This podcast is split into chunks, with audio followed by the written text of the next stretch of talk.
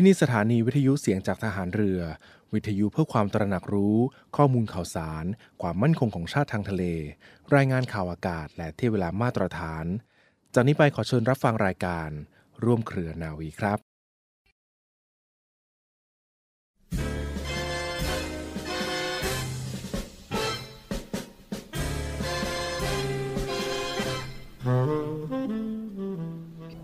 คำที่ชอบมากในพระพุทธศาสนา คือวิริยะ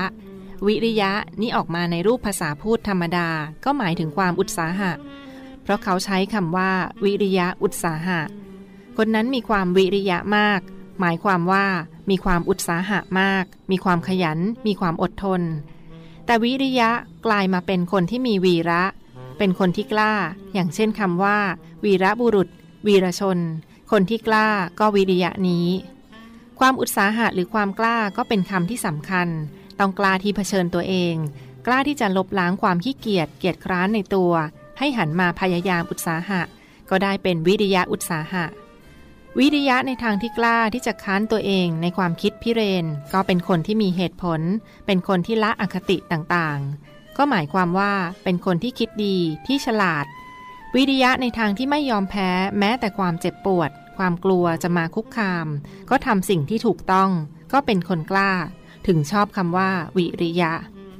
พระราชดำรัสของพระบาทสมเด็จพระบรมชนากาธิเบศรมหาภูมิพล อดุญเดชมหาราช บรมนาถบพิตร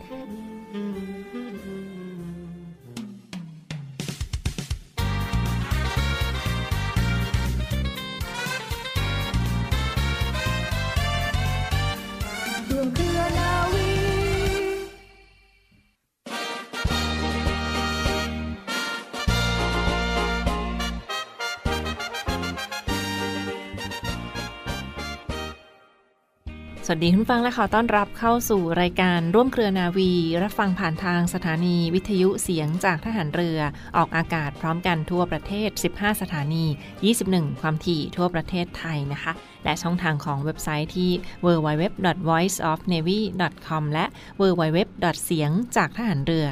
.com ฟังวิทยุออนไลน์กันได้ที่เสียงจากทหารเรือ .com หรือว่า voiceofnavy.com ค่ะ และช่วงต้นของทางรายการนี้คุณฟังคะมีเรื่องราวสัมภาษณ์พิเศษมาฝากกันด้วย เช่นเคยช่วงนี้ก็เป็นเดือนแห่งการน้อมรำลึกในพระมหากรุณาธิคุณของพระบาทสมเด็จ พระบรมชนากาธิเบศรมหาภูมิพล อดุลยเดชมหาราช บรมนาถบพิตรในหลวงรัชกาลที่ 9 กับวันคล้ายวันสวรรคตของพระองค์ท่าน ซึ่งตรงกับวันที่ 13 ตุลาคม ประจำปี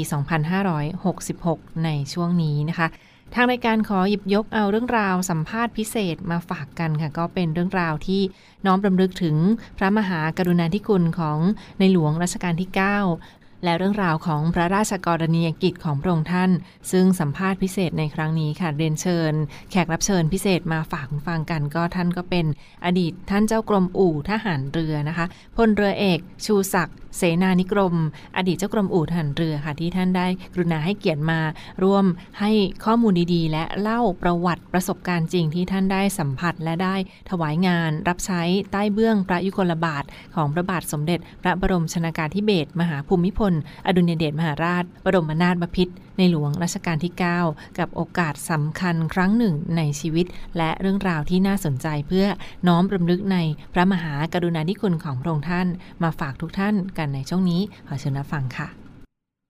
สวัสดีค่ะ ขอต้อนรับทุกท่านเข้าสู่รายการในช่วงนี้นะคะเพื่อน้อมรำลึกในพระมหากรุณาธิคุณ ของพระบาทสมเด็จพระบรมชนากาธิเบศรมหาภูมิพล อดุลยเดชมหาราช บรมนาถบพิตร ในหลวงรัชกาลที่ 9 ตลอดทั้งเดือนธันวาคม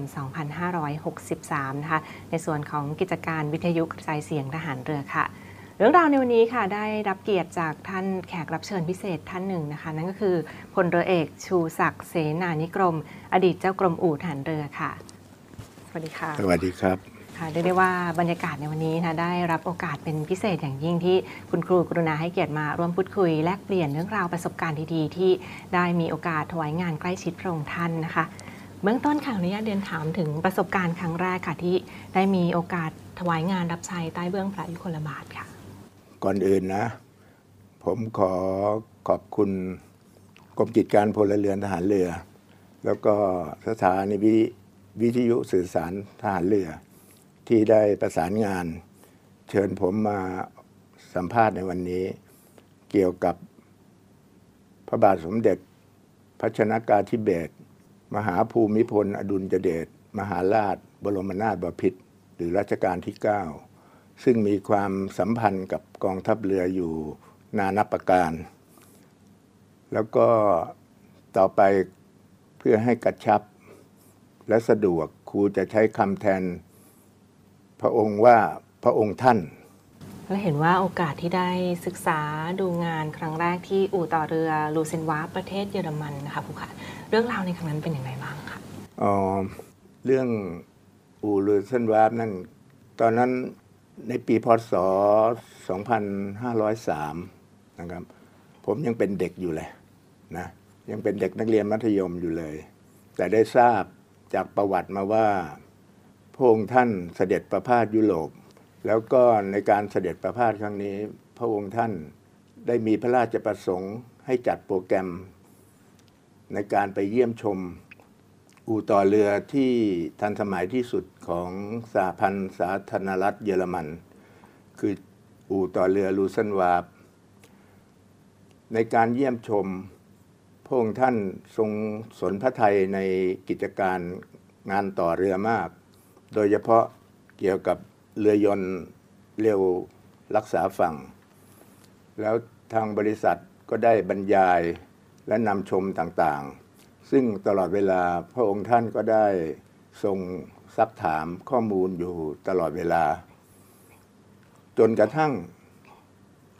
ผู้บริหารอู่เรือ และเจ้าหน้าที่ของอู่เรือเกิดความประทับใจ ก็ได้เตรียมเอกสาร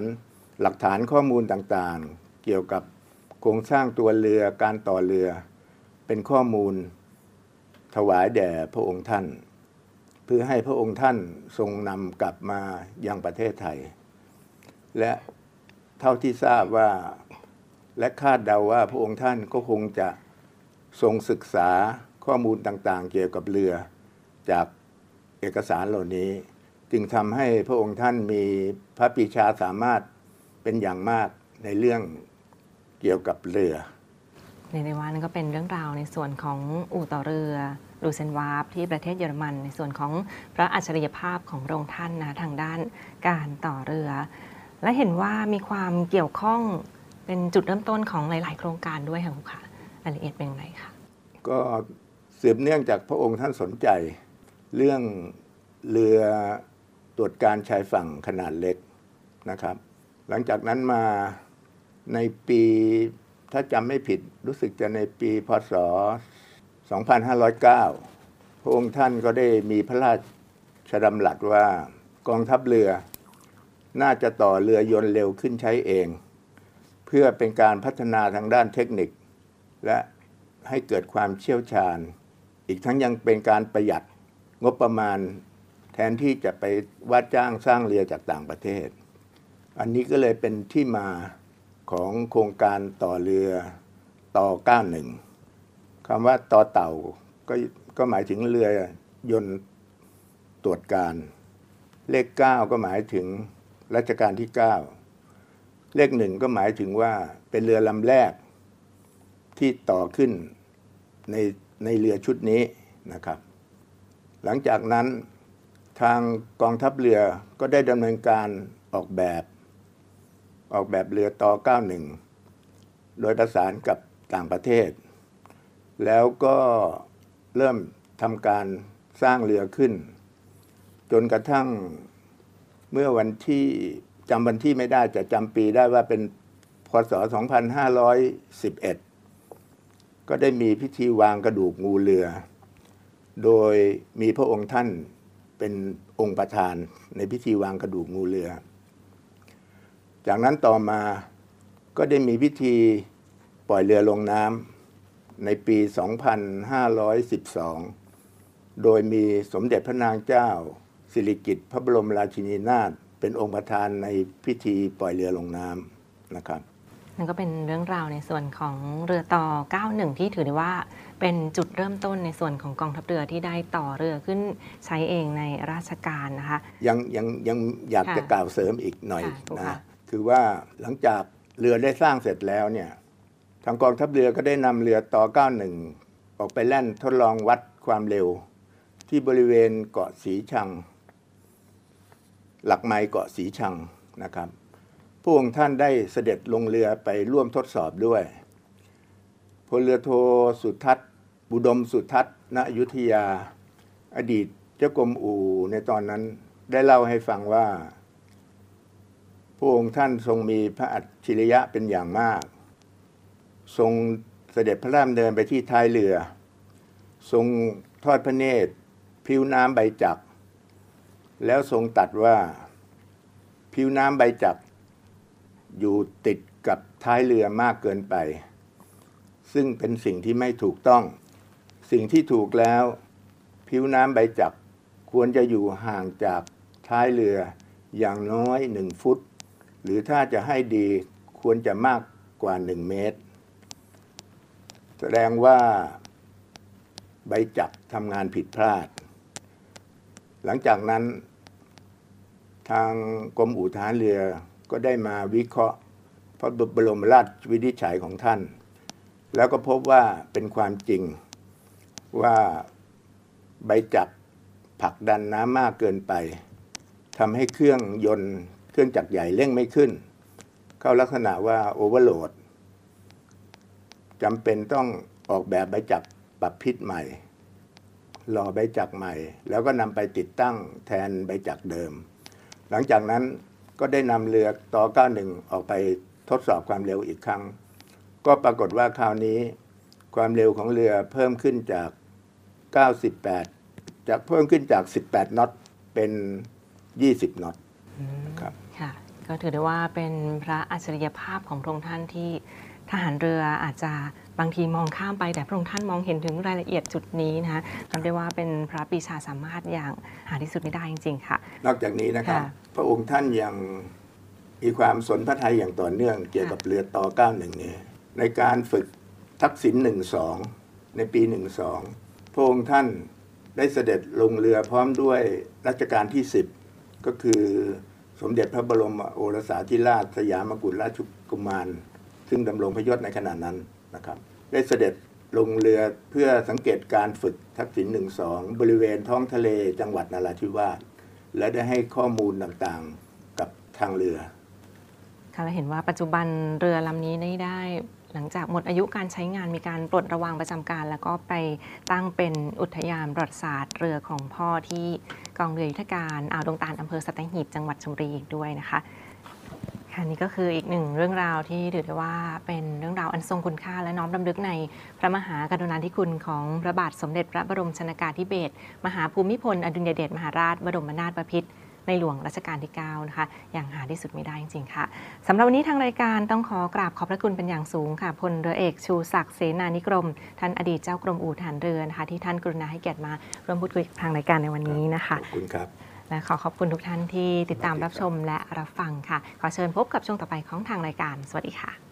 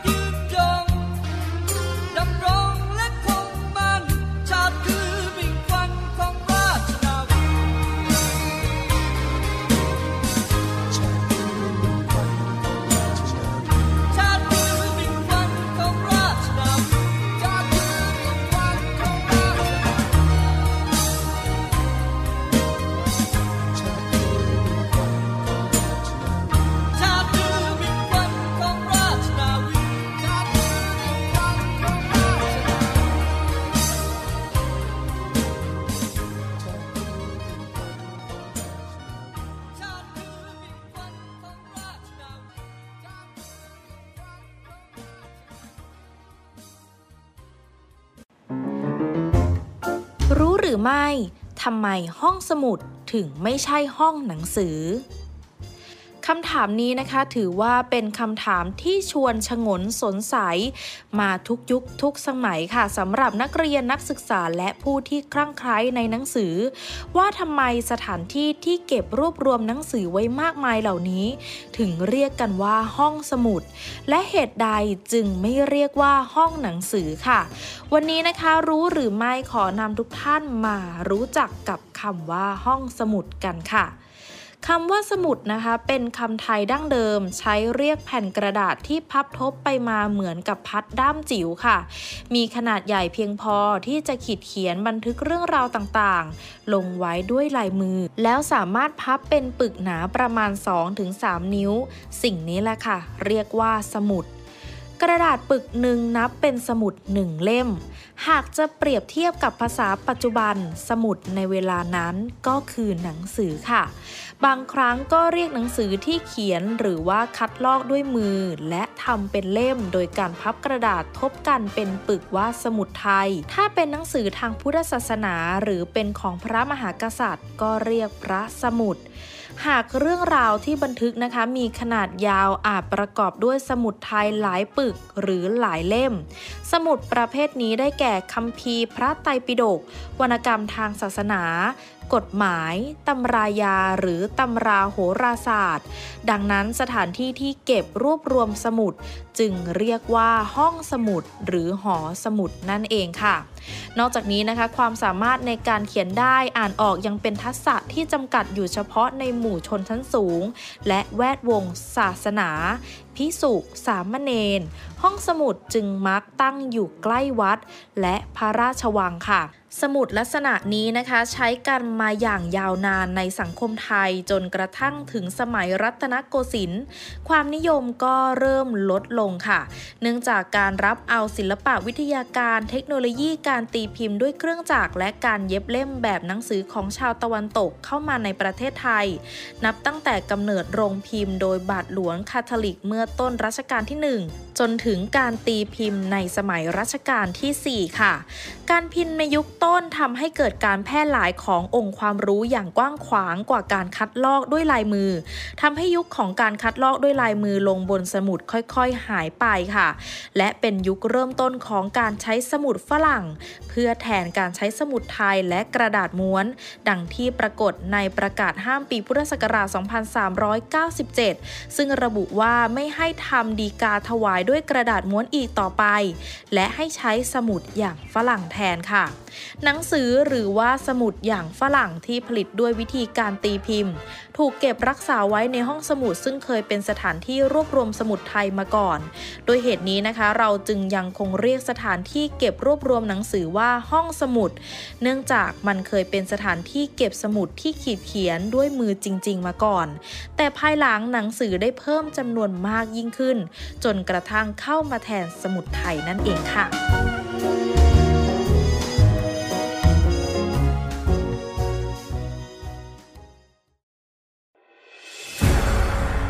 กองทัพเรือจัดตั้งกองทุนน้ำใจไทย เพื่อผู้เสียสละในจังหวัดชายแดนภาคใต้ และพื้นที่รับผิดชอบกองทัพเรือ เพื่อนำไปมอบให้กำลังพลกองทัพเรือ และครอบครัวที่เสียชีวิต หรือบาดเจ็บทุกพลภาพ จากการปฏิบัติหน้าที่ ร่วมบริจาคเงินสมทบทุนช่วยเหลือได้ที่ ธนาคารทหารไทย สาขากองบัญชาการกองทัพเรือ หมายเลขบัญชี 115ขีด2ขีด17087ขีด2 ชื่อบัญชี กองทุนน้ำใจไทยเพื่อผู้เสียสละในจังหวัดชายแดนภาคใต้ และพื้นที่รับผิดชอบกองทัพเรือ กรุณาส่งหลักฐานการโอนเงินมาที่กรมการเงินทหารเรือ หมายเลขโทรศัพท์ 0 2475 5557 หรือ 02475 4584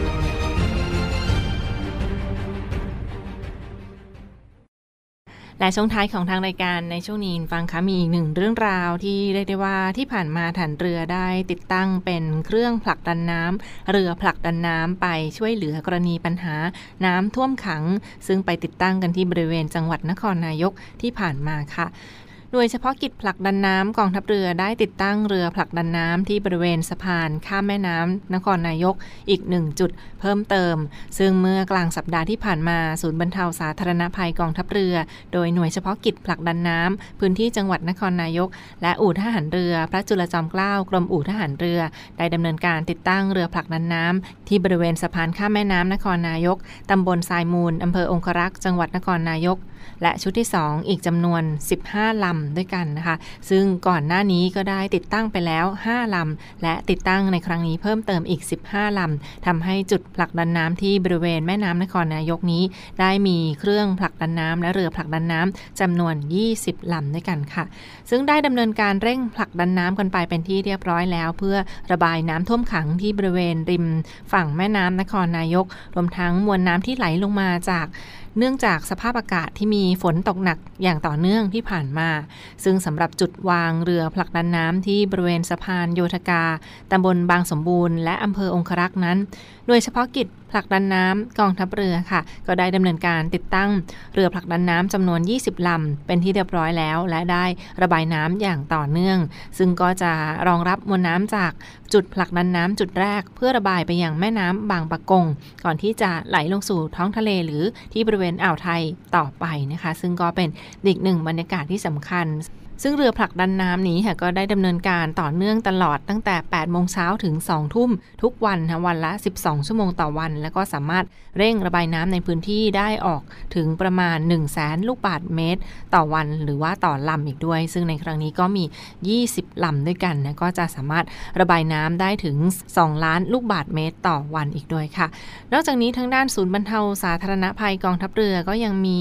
สั่งการให้หน่วยเฉพาะกิจผลักดันน้ำกองทัพเรือได้เร่งติดตั้งเรือผลักดันน้ำอีกหนึ่งพื้นที่นะซึ่งก็จะไปกันที่อำเภอบางบ่อจังหวัดสมุทรปราการค่ะ ซึ่งกลางสัปดาห์ที่ผ่านมาก็มีบรรยากาศผ่านไปที่เรียบร้อยแล้วที่เขาได้มีการประสานขอรับ เรือผลักดันน้ำจากกองทัพเรือ ในส่วนของจังหวัดสมุทรปราการที่ได้ประสานมาอย่างต่อเนื่องแล้วก็ช่วยในการไปติดตั้งในพื้นที่เป็นการที่เรียบร้อยต่อไปค่ะนี่ก็เป็นอีกหนึ่งบรรยากาศที่ผ่านมาของหน่วยเฉพาะกิจผลักดันน้ำกองทัพเรือที่ได้ติดตั้งกันไป เพิ่มเติมเป็นที่เรียบร้อยแล้วทั้งที่บริเวณ จังหวัดนครนายก และที่บริเวณจังหวัดสมุทรปราการที่ผ่านมา ติดตามภาพบรรยากาศย้อนหลังได้เช่นเดียวกันค่ะทั้งช่องทางของ Facebook Fanpage กองทัพเรือรอยันไทยเนวี Facebook Fanpage กองทัพเรือรอยันไทยเนวีและช่องทางเครือข่ายจากเสียงจากทหารเรือค่ะ